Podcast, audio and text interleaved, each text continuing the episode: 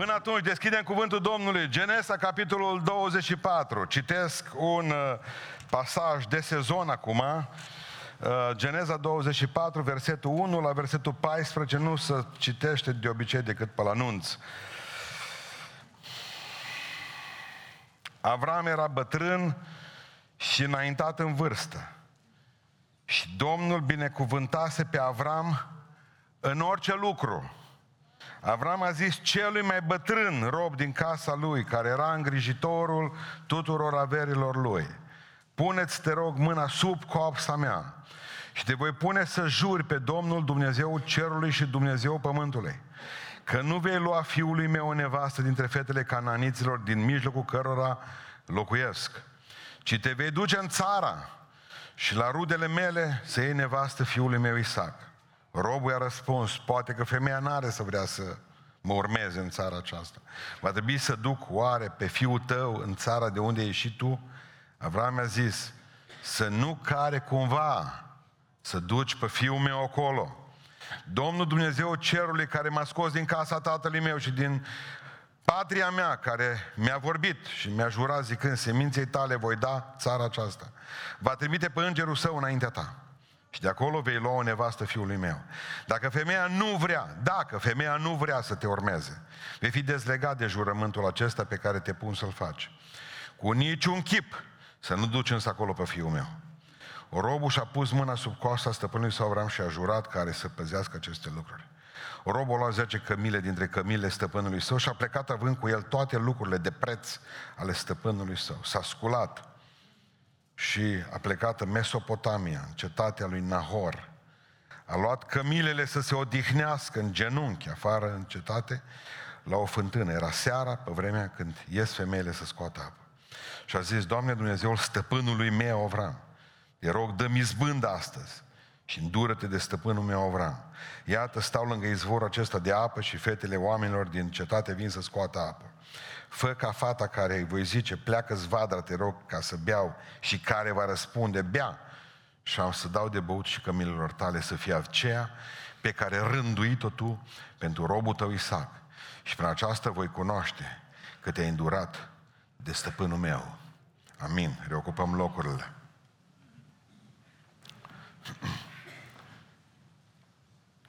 Mergeam pe vremuri la nunț, eram tânăr. Exista o parte căsătoriei. Era un întreg procedeu, greoi. Începea sâmbătă dimineața pentru păstori. Deci îmi doream moarte decât să mă duc la o nuntă. Trebuia să te duci prima dată să cernirile, pe aceea te duceai, trebuia să cernireasă. Păi aveam câte un păstor din ăsta care uh, o chema pe fată. Rebecca, vino, e așa câte o babă câteodată. Uh, nu, că erau și din aceasta, știe, entertainment. Și uh, numai nu-mi plăcea la anunțele astea. Tot mă gândeam atunci cât de departe putea să fie uh, ceea ce Dumnezeu voia ca să fie o nuntă. Mă rugam ca să văd nunți normale. Nu le-am văzut. Nici atunci, nici acum. Avem noi obiceiul acesta de a strica cel mai frumos moment din viața noastră de tineri. Nu știu în ce cauză. În sfârșit, nu vreau să vă vorbesc despre nunți. Deci cumva, gata, nu mai discutăm despre căsătorie astăzi nimic. Ci vreau să vă vorbesc despre succes. Eleazar are un rob sirian pe care Avram îl trimite să-i aducă nevastă la prunc. Și omul acesta are succes în ceea ce face. Succesul în dicționarul explicativ al limbii române este izbândă, reușită. Găsim un sinonim, același lucru. Dumnezeu să-ți dea succes în ceea ce faci, să ai succes, sau izbândă, sau reușită, sau rezultat bun, sau realizare, sau performanță. Ăsta e succesul. Toți ne dorim să avem succes. Toți. Deși nu recunoaștem niciunul, poate. Ne dorim să avem succes în viața personală, în viața de familie, nu? Ne dorim să avem succes în viața socială, în cariera noastră, în ceea ce Dumnezeu ne-a pus pe inimă să avem ca și lucrare. Ne dorim succes spiritual. ne dorim succes economic, n-am vrea toată ziua, bună ziua, să fim dependenți de cei uh, 1600 de ron. Și să nu uităm că până la urmă această dorință a oamenilor de succes produce în noi un antonim puternic care se numește eșec, pentru că antonimul, oponentul succesului este eșecul. Și nu știu dacă dumneavoastră știți, eșecul este a doua cauză a sinuciderilor în lume. Deci în momentul în care un om nu are succes, trăiește în eșec. Și pentru mulți, eșecul înseamnă sinucidere. Vreau să vă mai spun ceva, pentru că poate că o parte dintre noastre știți ce a declarat Maica Tereza, această călugăriță standard, simbol al Bisericii Catolice, care a zis că, și a zis Maica Tereza, că nu sunt chemată să am succes, ci sunt chemată să fiu credincioasă. A contrapune succesul credincioșiei e o prostie. O respect pentru ceea ce a făcut din punct de vedere social, dar Maica Tereza, din punct de vedere teologic, e varză. Pentru că în momentul în care contrapui succesul credincioșiei, înseamnă că e o problemă, pentru că da, suntem chemați cu toții să fim credincioși Domnului. Dar în momentul în care suntem fără roade, pentru că lipsa succesului înseamnă că lipsa roadelor, atunci dați-mi voie să vă spun că eu consider că acele biserici care zic noi am fost credincioase Domnului, dar n-am produs niciun convertit.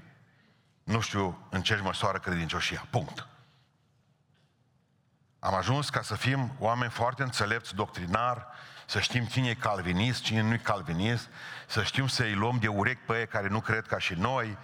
Suntem oameni care ne apărăm credința și toată viața numai apărăm câte ceva și nu zgudim de fel împărăția diavolului. Diavolul stă înțepenit, nu are nicio fel de treabă, nimeni nu-l tulbură, nimeni nu-i trage palmă. Dar noi ne-am apărat credința. Și am fost credincioși Domnului. Oare? Pentru că robului care și-a îngropat talent, talentul, nefăcând nimic, dar fiind credincios stăpânului, că nu s-a dus la stăpân, doar a îngropat talentul. Stăpânul vine și zice, o fiule, nici vorbă, ci ce rob viclean și leneș, nenorocit de rob ce ești.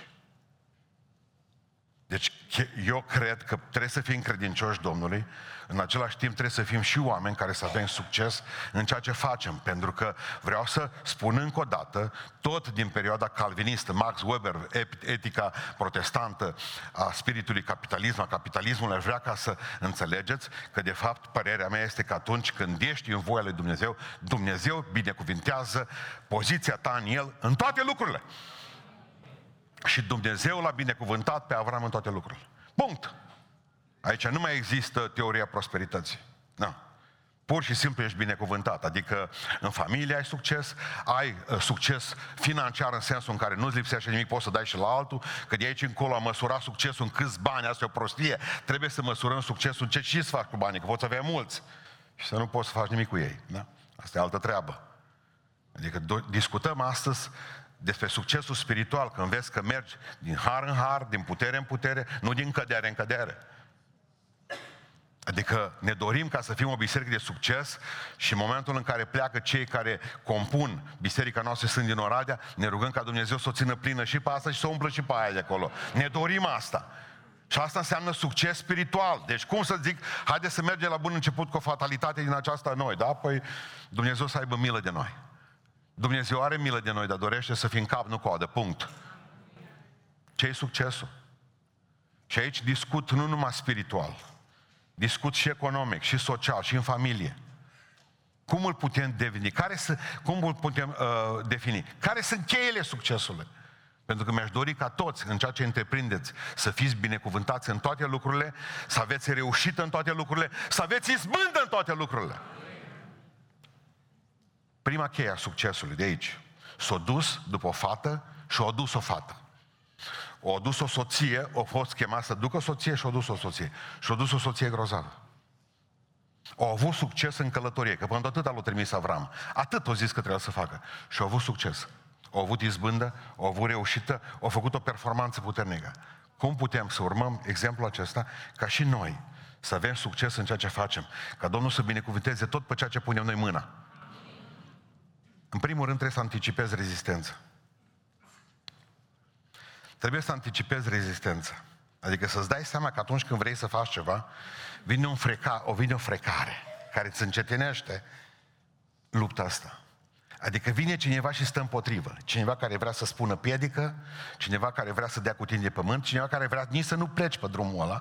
Există o rezistență pe care trebuie să o anticipezi, că dacă nu o anticipezi, la, la, la, la, la, te duci, poc!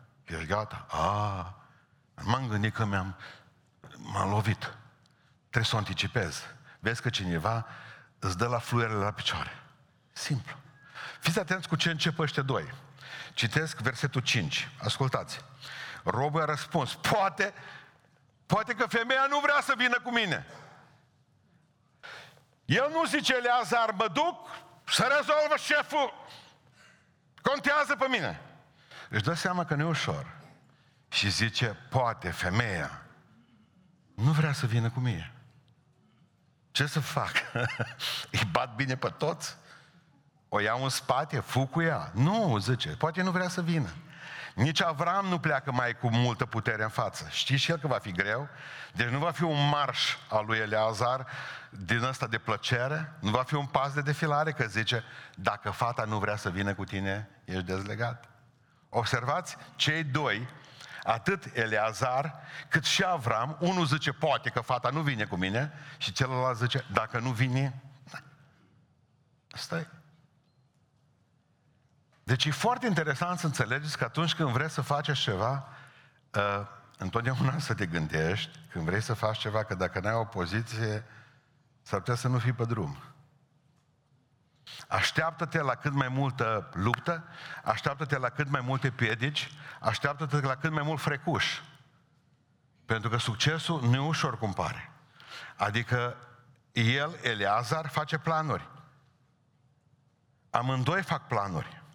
Problema a fost mai de mult, zice în, în Geneza, capitolul 15, când Dumnezeu îi spune lui Avram să nu se teamă. Avram, nu te teme, că eu sunt răsplata ta cea foarte mare. La care zice Avram, nu mă mai tem. N-am copil, că pe vremea aceea n-aveam. În Geneza 15 n-avea prunc. Și robul meu, Eleazar, cel mai bătrân rob din casa mea, va moșteni toată averea mea, nu mă mai tem. Zice Avram. Momentul ăsta e dărâmat, în momentul ăsta e terminat. El deja îl vede pe Eleazar, care după legea Nuzu, în codul lui Hamurapi, că nu se lua după legea lui Dumnezeu, ci se lua după legea care era în țara respectivă, codul lui Hamurapi. Spunea fel următor, cel, dacă n-ai prunci, averea ta pleacă celui mai bătrân rob pe care îl ai. Și de cazul, în cazul acesta era sirianul Eleazar din Damasc. Tu ca evreu, să lași moștenitor pe sirian, cu care mii de ani tot s-au bătut. Șamu, pe ce săptămâna trecută. Deci e o nebunie. Și totuși zice Avram, e terminat. Și ce Dumnezeu, hei, nu ți-am spus că vei fi de succes. Nu trebuie să anticipezi tu că vor fi necazuri. Nu o lasă că îți dau prunc. Și la anul, pe vremea aceea, avea copil. Copilul a crescut mare, Avram nu a uitat că Dumnezeu dă nu-ți bagă în traistă, trebuie să te duci să culegi, dacă când vii să culegi, vine altul să-ți dea păsă degete. Avram anticipează problemele, le anticipează și Leazar. Mă, nu va fi ușor acolo. Acolo se va lăsa cu wrestling, cu bătălii. Și atunci auzim un poate și un dacă. Succesul nu vine ușor. Cel mai de succes om de pe pământ, om de pe pământ a fost Iisus Hristos. Pentru că pe tot ce a pus mâna, a fost binecuvântat. Dar Isus Hristos întotdeauna s-a lovit în a merge și a avea succes în tot ce a făcut de opoziție. Diavolul a fost împotriva lui? Nu, corect? Familia a fost împotriva lui! Ăsta e nebun! Și Sfântul Iuda, și Sfântul Iacov, și Maria, mama Domnului Isus Hristos, îl chemau de la studiu biblic. Ești afară de acolo acum, nu-l ascultați, mă, că noi E dulgher, mă lăsați, nu știe asta. ce din casa lui? Deci, satana împotriva lui, familia împotriva lui și restul oamenilor împotriva lui. Toți căutau să-l omoare, zice la un moment dat.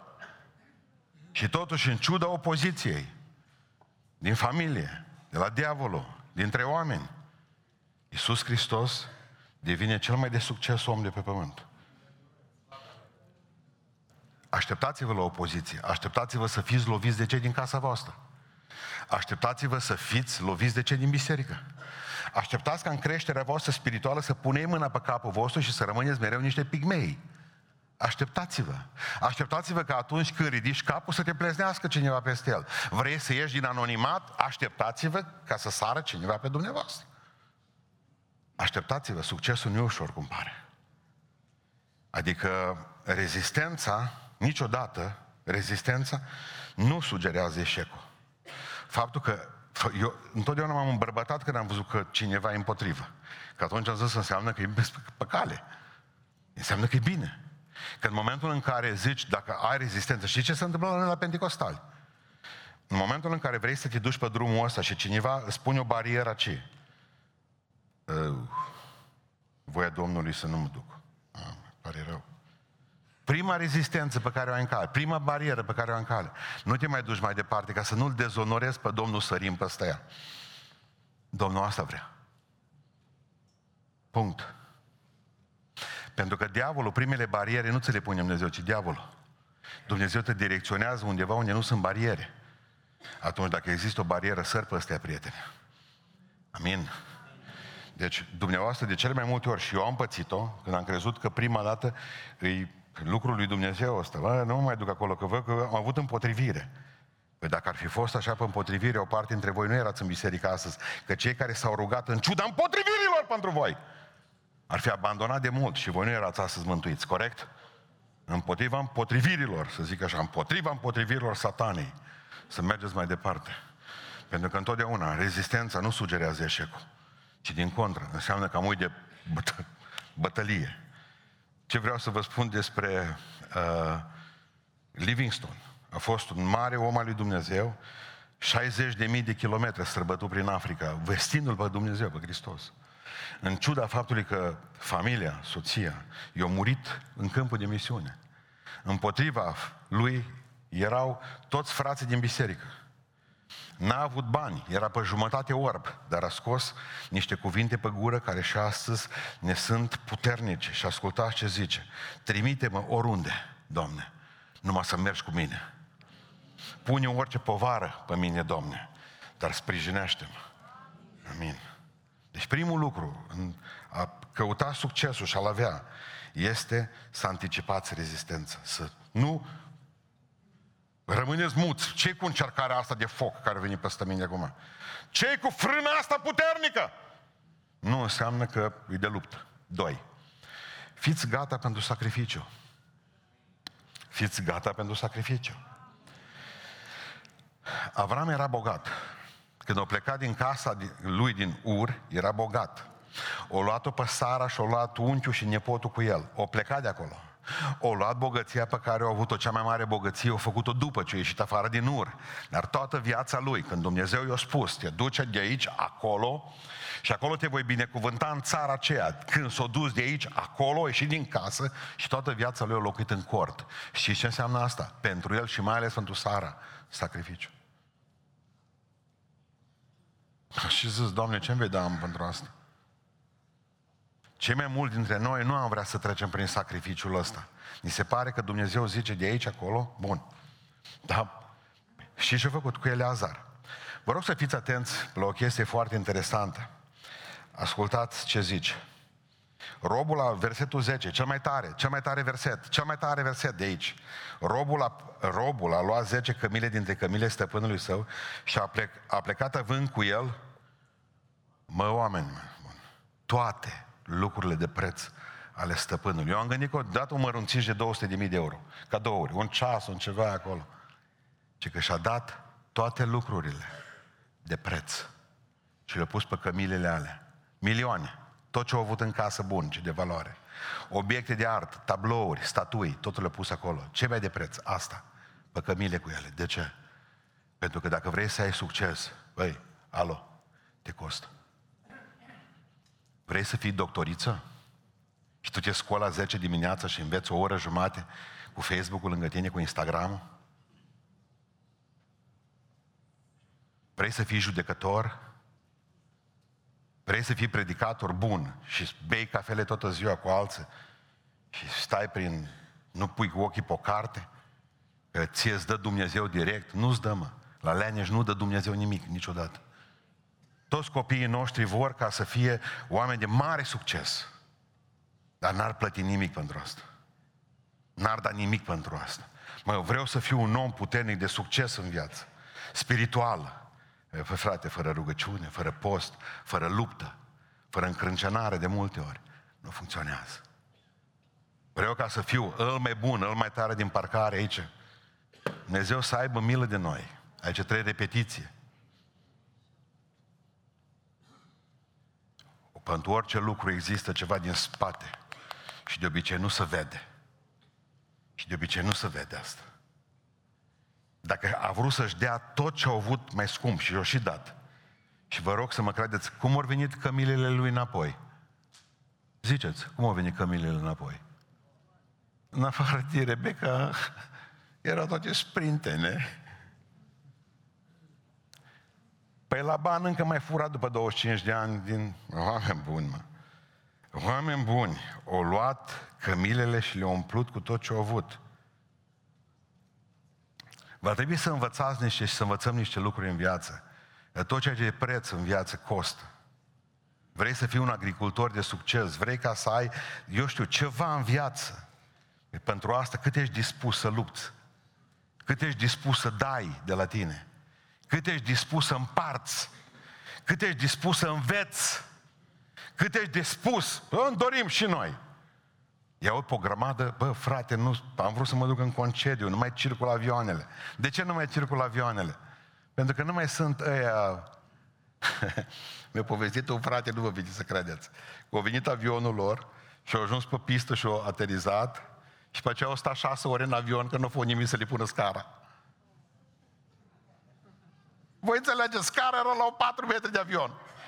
Mai bine să lăsau pe funii piloță. Mă, trebuia să o împingă cineva. Mii de bagaje pierdute, nu mai sunt ăștia, nu mai sunt oamenii care vor, ăia, nu, ăia care, ăia care manevrează bagajele. Și știți de ce? Pentru că toată lumea lucrează de acasă la calculator. Nu, descărcați bagajele de la laptop. Nu avem ce mânca. Noroc, acum a scris un american o carte de succes, cartea, un medic, nu dacă știți, cum am putea deveni canibal toți. Asta e ultima idee. O tipăresc într-o grămadă de limbi și el a zis așa, că dacă noi ne-am mâncat unii pe alții, planeta s-ar mai împuțina. Ar scăpa vacile, nu le-am mai mânca, n-ar mai trebui să mai mâncăm porci, ar trăi și ăștia, ar fi fain, grâu, și ne-am mâncat unii pe alții, deși noi tot ne mâncăm de 6.000 de ani unii pe alții, nu. Dar ideea este că mi s-a părut că e fain. Orice am face, numai să nu muncim. Orice. Orice. Golgota. Haideți să ne mergem la Golgota, la Isus Hristos. A fost cea mai de succes lucrare a lui Dumnezeu. Dar l-a costat pe tata. Dar l-a costat pe tata. Isus. Așa s-a uitat și Dumnezeu prin cer, cum s-a uitat Avram pe în casă. Ce aș putea pune pe cămilă? Ce mai de scump? Ce mai scump? Ce mai de preț? Și a zis, cel mai de preț Iisus. Hai, dăm drumul tată în sulul cărții scris despre mine. Cea mai de succes misiune din cer pe pământ a fost plătită cel mai scump de tata. Deci dacă vreți să faceți ceva în viață și nu vă costă, sau nu vreți să vă coste. Nu, nu. Lăsați-o baltă. Adică ce-ar fi fost să spună Michelangelo, eu nu pictez tavane? Ce-ar fi fost să spună Noe, eu nu construiesc corăbii? Ce-ar fi fost să spună Pavel, eu nu scriu scrisori? Ce-ar fi fost să spună Isus, eu nu cobor din cer? Ce-ar fi spus, ce-ar fi fost să fi spus David, eu nu mă bat cu Goliat. Ce-ar fi fost să spună Maria? Eu nu vreau să nasc! Tot ce vrei să faci în viață trebuie să te coste. Și David a zis-o blestemat să fiu eu. Dacă aș, m-aș gândi vreodată că aș putea aduce nu numai jertfe Domnului, ci orice lucru în viață și să nu mă coste. Trebuie să te coste. Trebuie ca să muncești pentru asta. Mare o Mircea Eliade, știu, cel mai mare în istoria legilor, patru ore pe noapte dormea. Atât. Noi dormim 10-12 ore și vrem ca să avem succes în viață. Credeți că cu două rugăciuni în biserică și cu o leacă de duminică seara, mai nu știu mai ce, și cu un verset biblic lipit pe frigider se face pocăitul? Na, na. Nu, nu. Nu, nu. Nu poți obține pre- lucruri mari la prețuri de low cost. Credeți-mă. Mulți, din păcate, vor un randament maxim. Cu efort minim, randament maxim, efort minim. Cei care ați avut smeu și l-ați înălțat în cer spre cer, țineți minte cum l-am înălțat? Niciodată pe vânt, ci totdeauna contra vântului. Pentru că zmeul se ridică contra vântului, folosind presiunea vântului, nu să duce pe vânt liniștit. În momentul în care vrei ceva, ești împotriva curentului și asta te costă. Avem președință de țară pentru care ne-a rugat, ai nevasta și ai soțul pentru care te-ai rugat, atât a fost, atât s-a putut. Ai copiii pe care, pentru care ai muncit, asta e. Ăștia suntem. Am vrut să avem rezultate mari cu ei, cu toți. Ne-am nenorocit familie o grămadă, pentru că am vrut lucruri mari. Preț puțin. Pe mine asta m-a zgudit, versetul 10. Cum mă toate, mă? Am rămas calic după. Păi dacă vrei un lucru mare, plătește. Deci prima cheie a succesului, anticipează rezistență, va fi greu. A doilea lucru, fii gata să plătești prețul. Gândește la sacrificiu. Trei, cunoașteți limitările. A treia cheie a succesului, cunoașteți limitările. Mergem în versetul 12. Și a zis, ai ce fain cu Eleazar. Doamne Dumnezeu, stăpânului meu Avram. Interesantă rugăciune. ce cu asta? Eleazar era om deștept. Om deștept. Mă pentru simplu fapt că crescuse lângă Avram. Eleazar era un om deștept, era un om cu intuiție, cu pricepere, era omul acesta dispus la efort personal, așa bătrân cum era. Dar, după ce le pune pe toate, gândiți-vă acum, care dintre noi s-ar mai fi rugat?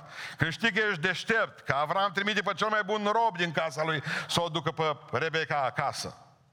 Să știi că ai atâta bogăție pe cămile. E simplu. Dai bă, nu stânga și în dreapta, pașaport. Cinci armate personale avea Avram. Cred că patru le-a trimis să păzească averea. Cu armată după el. Și totuși știți ce face versetul 12? Se roagă că își cunoaște limitările, că cu toți banii de pe cămile pe care ai, cu toată armata pe care o ai, cu toată deșteptăciunea pe care o ai, cu toți mentorii puternici pe care ai în față, dacă nu-L ai pe Dumnezeu, nu-i succes! Pricepeți? Nu e nicio izbândă, nicio binecuvântare, nimic, zero. Marea problemă a lui Eleazar și care era?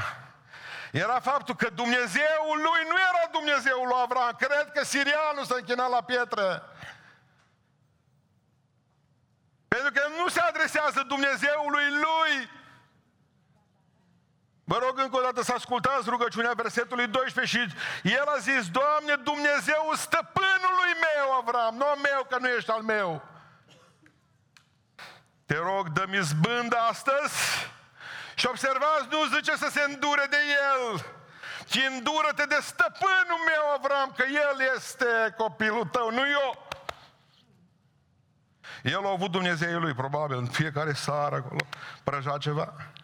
Și a văzut că de atâția ani de zile era tot bătrân și era tot slab și era tot slugă și îl vedea pe Avram cum crește, cum crește, cum crește. Și Avram se ruga Dumnezeului lui și a zis, nu se poate, zis Eleazar, înseamnă că ăsta are altfel de Dumnezeu decât mine. Și nu zice Dumnezeu, Dumnezeii mei, Ca mei au fost nevolnici până acum, îți bătrân și tot rob am rămas. El, el când a văzut că Sara are 100 de ani, era pe menopauză de 30. o zis, eu șeful, e, vezi că e tare Dumnezeu meu, cum să rugă el o candeluță acolo și niște fum. A, să vă văd amu. M-a auzit. O rămas Sara gravidă. Ce Dumnezeu e ăsta, mă? Ce Dumnezeu e ăsta care face ca femeia sărcinată la 100 de ani, mă, să nască?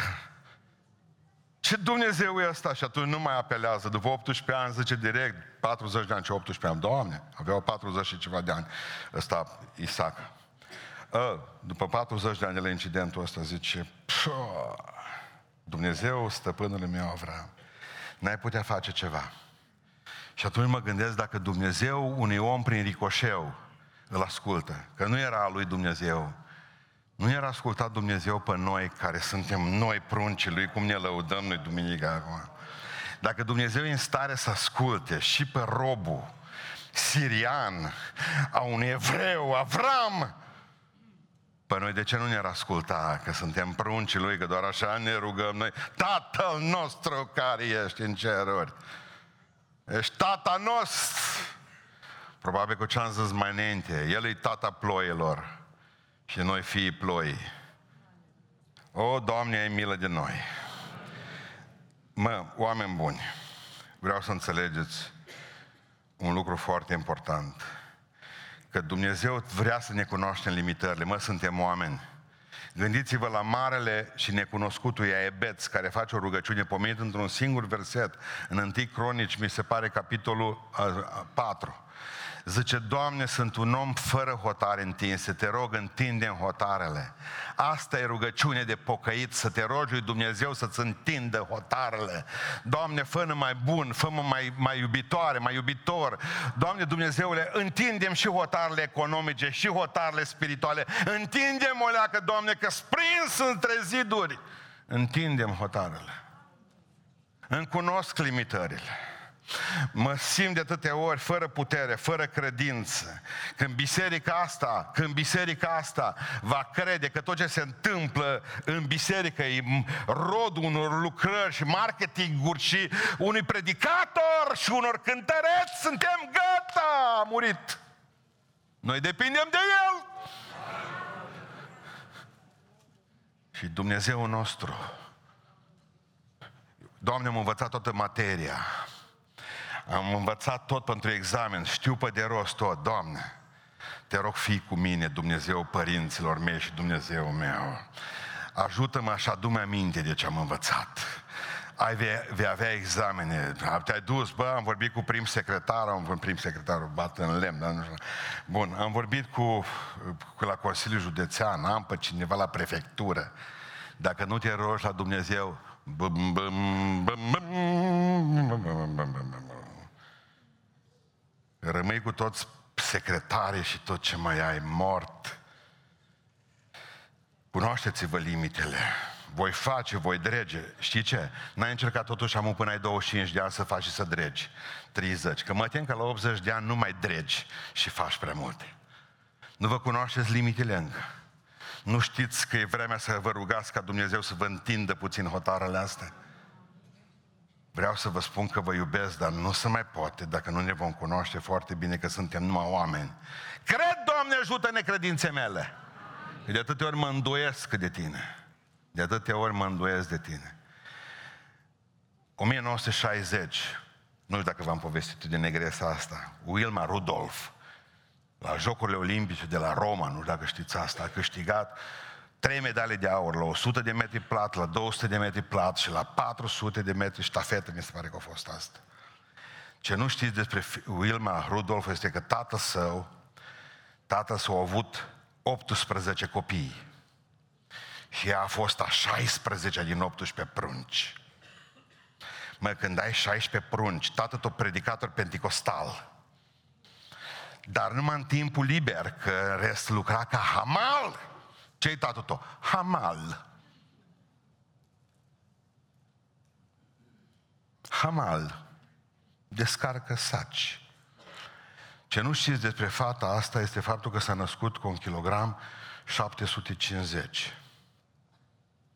Deci recapitulăm, te naști într-o familie de hamale al 16-lea din 18, copii, după aceea te naști și negresă, după aceea și un kilogram și nici două un kilogram 750, după aceea reușești performanța ca la 2 ani de zile, La doi ani de zile, și asta e o chestie extraordinar de, de, de interesantă, este să faci pneumonie, la trei ani de zile să faci scarlatină și la cinci ani să faci poliomelită. În urma poliomelitei rămâne complet insensibilă cu piciorul stâng, nu mai poate folosi de la 5 ani și până la 12 ani, datorită unui medic bun, care a fost milă de cel de-a 16-lea copil până la 18 ani, i-a pus un fier din ăla aici și l-a legat așa două fiere din alea, două fiare din alea de folosesc la construcții.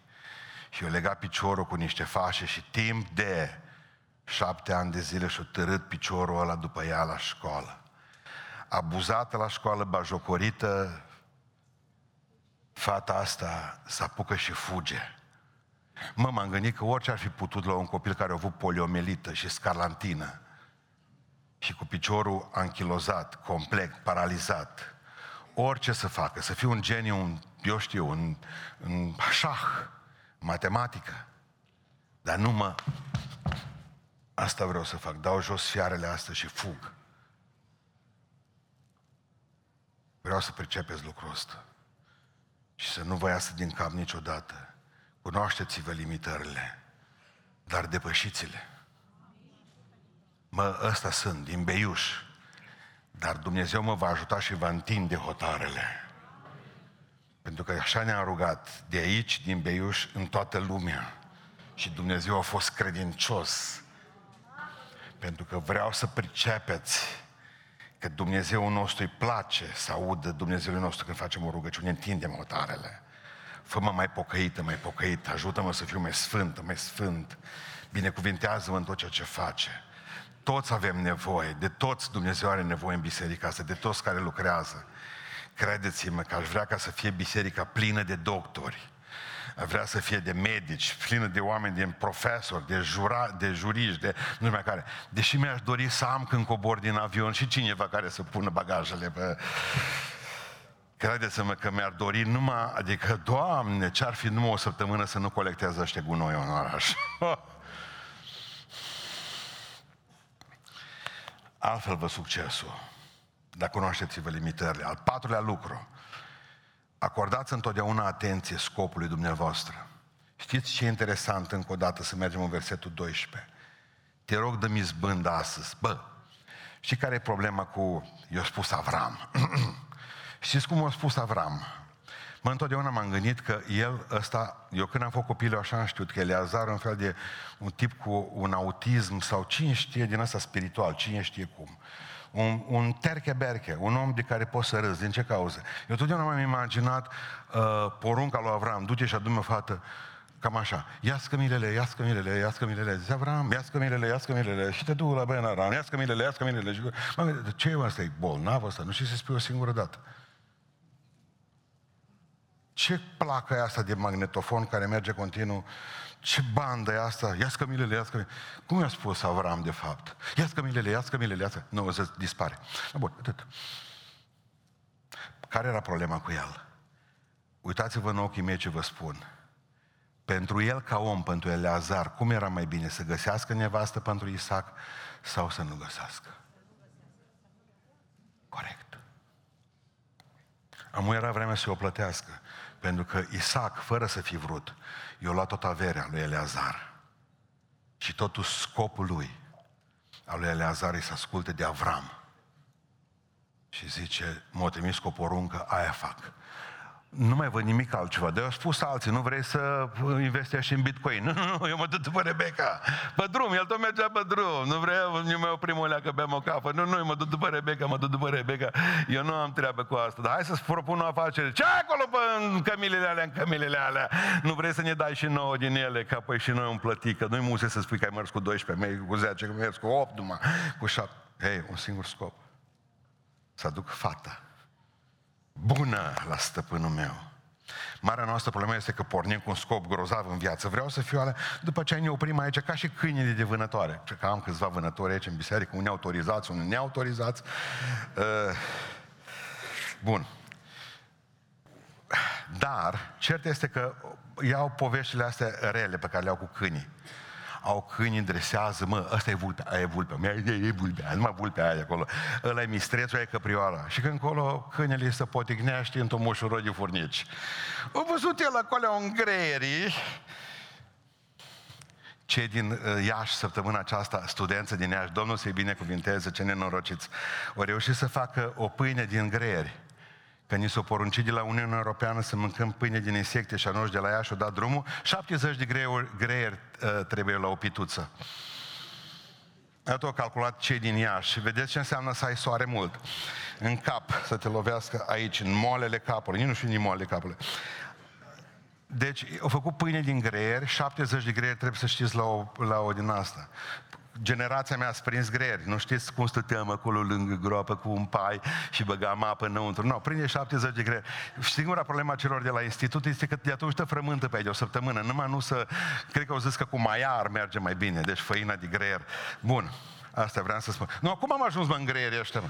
Doar am vrut să predic despre Eleazar acum și cum a ajuns el la pituța lui ăștia. No, exact așa cum faceți voi, aveți un scop în viață și până vă potigniți pe aceea. Mă, vreau să fiu treaba asta, să la 25 de ani vreau să fiu... Și tu la 21 de ani, la 21 de ani ești gravidă și trebuie să te măriți. No, ce făcuși? Ce făcuși? Că te îndrăgostiși. Când ai un scop, nu te mai nici îndrăgostești acum. Ai o țintă în viață. Toate, zice în Ecleziastul, și-au vremea lor. Vremea lor. Este o vreme pentru toate și să căutăm pe Dumnezeu, că la 80 de ani, ce zice pastorul ăla, că m-aș pocăi și eu. De 60 de ani ești predic, prietene. Ai fi vrut să te pocăiești mai devreme. Vreau să pricepeți astăzi un lucru foarte important. Voi aveți un scop în viață. Urmăriți-vă scopul ăla. Numai după ăla mergeți, că satana vă face tot felul de poteci în stânga și în dreapta, cărărui și va abandonat scopul. Știți ce e interesant? În 1 Tim, 2 Timotei 1 cu 6, înflăcărează darul Lui Dumnezeu care este în tine, în tine. Și cu aceasta începe scopul. Bun. A fost o săptămână incredibilă pentru mine. Toată săptămâna am fost fericit până, până ieri cam pasară, nu mai știu. De ce? Dumnezeu mi-a dat un cuvânt ca să înțeleg ce e scopul. Și am zis, nu înțelegeam ce e scopul. Că scopul meu e să fiu uh, cel mai bun pădurar, da? Mă, nu e suficient. Că după ce ai ajuns cel mai bun pădurar și îți doresc să fii cel mai bun brigadier și ministru civiculturii, s-ar putea să zici, uh, numai atâta. Și tu m-am frământat ce e scopul ăsta în viață, ca omul să fie fericit. Și Dumnezeu mi-a dat un cuvânt. Scopul, ce ar fi scopul? Mă uitați-vă în ochii mei. Până nu mori, n-ai voie să trăiești pentru tine. Încă o dată de trei ori, repetiți mama înțelepciune. Până nu mori, n-ai voie să trăiești pentru tine. Până nu mori, n-ai voie să trăiești pentru tine. Asta e cuvântul care l-am primit din partea Domnului. După ce mori, poți trăi pentru tine cât vrei. Stai în rai, te aranjezi. Dar până nu mori, n-ai voie să trăiești pentru tine. Când ai trăit pentru tine, devii un egoist și o egoistă nenorocită, devii o depresivă și un depresat, că tu fii în buricul pământului, când lumea nu se mai învârte în jurul tău, ești gata, ești terminat. Știți de ce? Pentru că în Biblie scrie, nimeni nu trăiește pentru sine însuși. Câte vreme trăiesc pentru alții, Dumnezeu mă va binecuvânta. Ăsta e scopul unui om în viață, să fie o binecuvântare pentru oameni să-i faci pe alții mulțumiți și fericiți, pentru că în momentul ăla când ai făcut pe alții mulțumiți și fericiți, Dumnezeu te binecuvintează pe tine și ești vesel și vesel. Și dacă tu dai din banii tăi altora, Dumnezeu îți dă mai mulți, mai mulți bani ca să ai ce să dai. Când Dumnezeu, când vede că tu vrei ca oamenii să fie mântuiți, Dumnezeu îți dă mai mult cuvânt și mai mult cuvânt și îți dă putere ca ceea ce înveți să asimilezi. Când vrei ca să spui cuvinte de încurajare pentru cineva și eu vreau să încurajez pe alții, Dumnezeu îți dă mai multe cuvinte de încurajare. Și vei scrie cărți despre încurajare și vei omorâ pe aia care îți dușmanii tăi, Norman Vincent Peale și ceilalți. Și Napoleon Hill. Dar dacă trăiești pentru tine, ești gata. După ce mori, ai voie să trăiești pentru tine. Până atunci îți mai rămâne prunci, muiere, soț, casă, biserică, trăiește pentru alții, trăiește și pentru dușmani. Că dacă n-ai fi tu, n-ar fi nici ei. Când ar fi toți depresivi. Pe cine ar putea urâ temeinic dacă n-ai fi tu? Trăiește și pentru bârfitori, că dacă n-ai fi tu, ce-ar mai bârfi săraci? Nu mai să uita unul la altul în zațul de la cafea. Ha.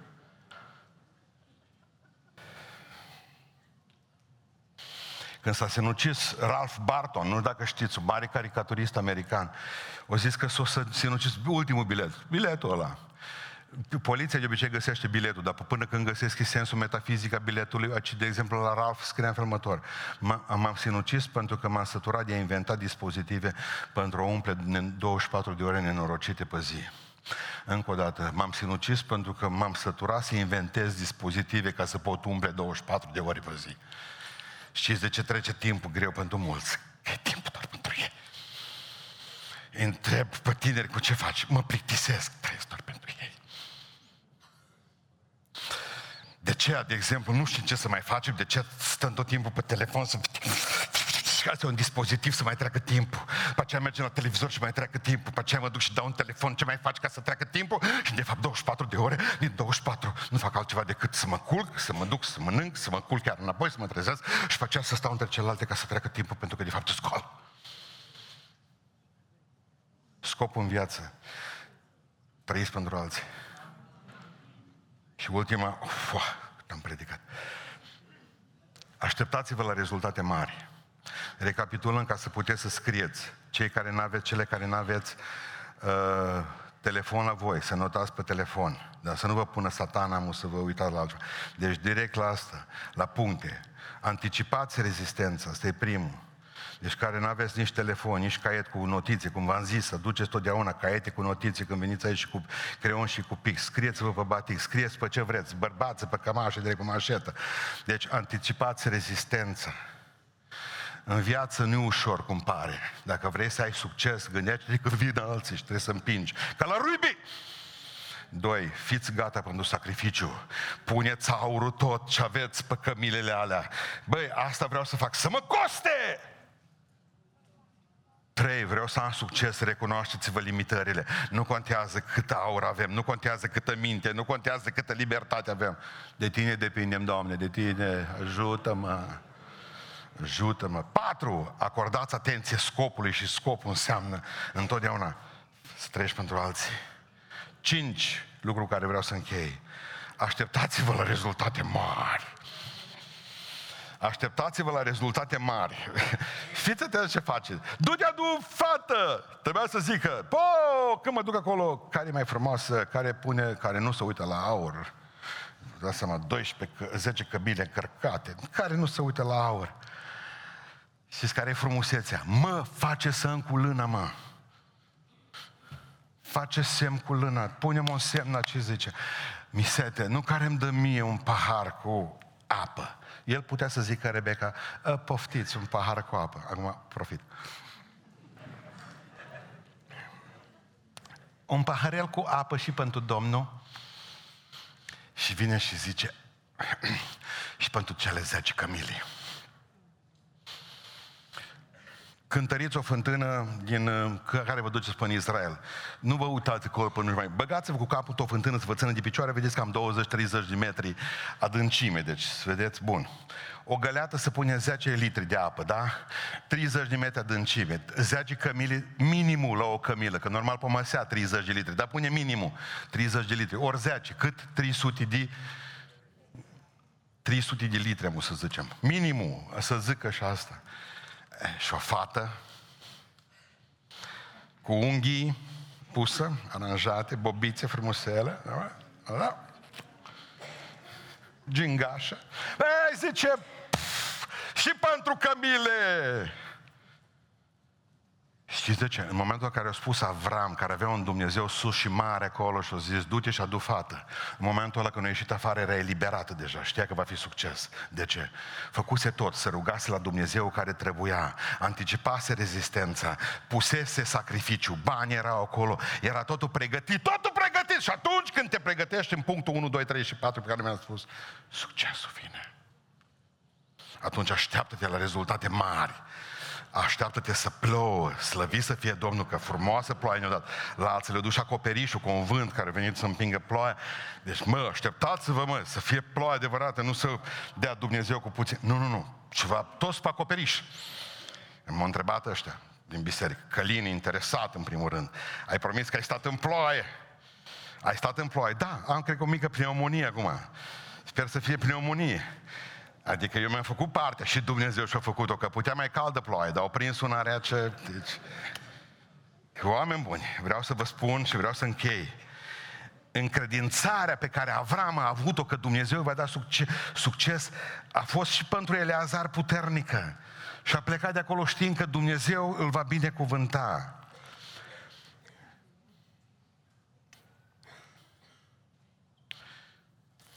Știți cum e cu succesul ăsta? Și am încheiat. Succesul e ce ce aștept să fie în viață. Când s-a dus odată un om obosit în fața unui oraș, unul stătea și păștea oile lângă orașul respectiv. Om bace, drăguțule bace. Am vin din Nepal și din Sri Lanka, păstorașii noștri săraci, că nu mai avem nici păstori să coate de oi să stea rezemați în antena de la Wi-Fi, să se uite și, mă, 300 de oi am pășunat. Bun.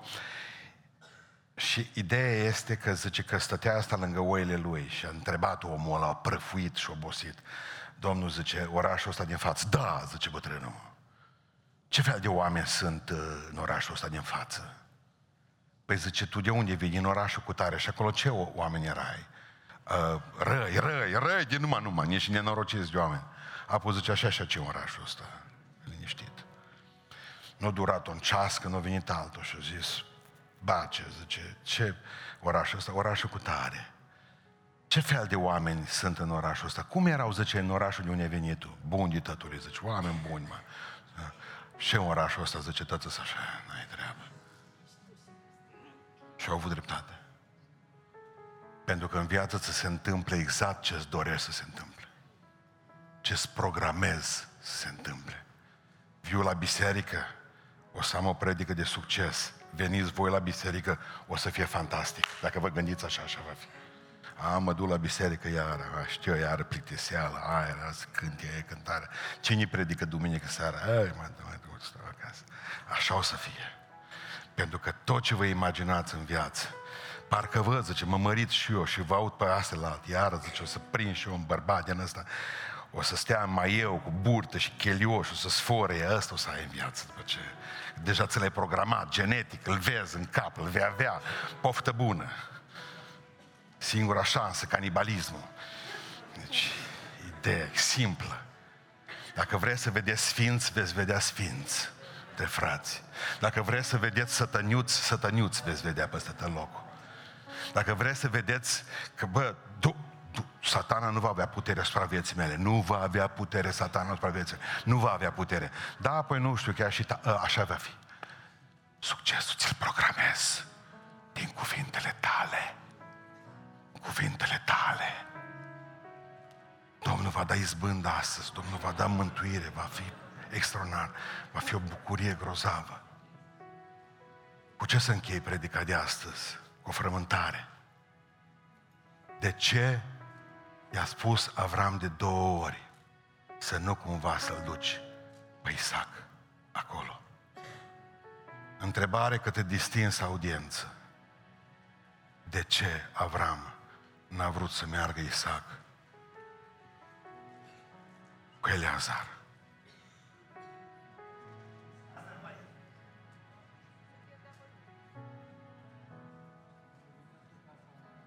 Cele mai multe șanse era ca Isaac să...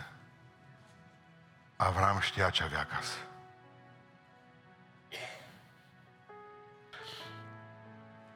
Nu-l du. Nu-l du. Pentru că spaima mea, zice Avram, îi să-și asta o femeie din lume de ce? De ce avea spaima aia? Că ea putea să fie relax și rejoice. De ce? Pentru că ăsta era damlagit la 40 de ani încă. Era un fetus irresponsabil. În continuare. la 40 de ani, nu, nu, nu, n-are minte. Nu-l trimite acolo. Nu-l duc cu tine acolo că nu se mai întoarce. Că nu se mai întoarce. Că nu se mai întoarce. Părerea asta vrea să o aibă Dumnezeu despre voi. Asta? Poate trebuie să te duci în toamna asta la facultate în Timișoara sau la Cluj. Oare are emoții Dumnezeu cu tine? Dumnezeu poate vrea să te aleagă primar, nu știu, primar, în comună, vrea să pună și el osul, umărul. Oare ar avea emoții dacă te-o pro- propus PSD-ul sau PNL-ul? Sau aurul? Ar avea Dumnezeu emoții cu tine? Mă, nu-i bine asta că de să duce primar să pierde, mă. Cred că ați înțeles ce am zis. Oare are Dumnezeu emoții cu voi când se gândește? Oare putem vorbi despre o lipsă de binecuvântare a multora pentru că Dumnezeu are niște emoții și pentru ca să nu le mai aibă, nu ne mai dă binecuvântarea aia? Oare dacă Dumnezeu știe că în fața ta ar putea să fie un drum deschis pentru bani mai mulți, oare ar avea emoții Dumnezeu să spună Bă, nu știu dacă e bine să-i dau eu la ăsta banii ăștia. Că mă tem că fumuri, șmecherii, treburi, mai bine lasă-l așa. Vă rog să înțelegeți de ce nu aveți succes o parte din noastră, că s-ar putea ca Dumnezeu să aibă emoții cu privire la ce ați face voi cu succesul. Pentru că pentru mulți succesul este o binecuvântare care sunt oameni întregi la cap și Eleazar a fost întreg la cap. Dar pentru alții, succesul poate să fie un dezastru. Asta a fost predica mea pe care mi-a dăruit-o Domnul pentru voi în dimineața asta. Îmi doresc ca toți să aveți succes. Și să nu uitați că ce vedeți cu ochii, ce vorbiți cu gura, aia vi se întâmplă. Priviți oamenii ca pe sfinți. Priviți biserica aceasta, cei care sunteți membri bisericii, ca cea mai frumoasă și ospitalieră biserică din România. Priviți slujitorii aceștia pe toți ca oamenii lui Dumnezeu care fac ceva pentru voi. Priviți-vă unii pe alții cu dragoste. Ai un copil, îl vezi cum e. Mă, parcă ai mâncat greier, tati, dar știu că Dumnezeu poate să facă ceva din tine. Cu tine. Știu că Dumnezeu are ultimul cuvânt. Eu ca tată tată și am falimentat, dar Tu, Doamne, ajută-mă, întinde-mi hotarele.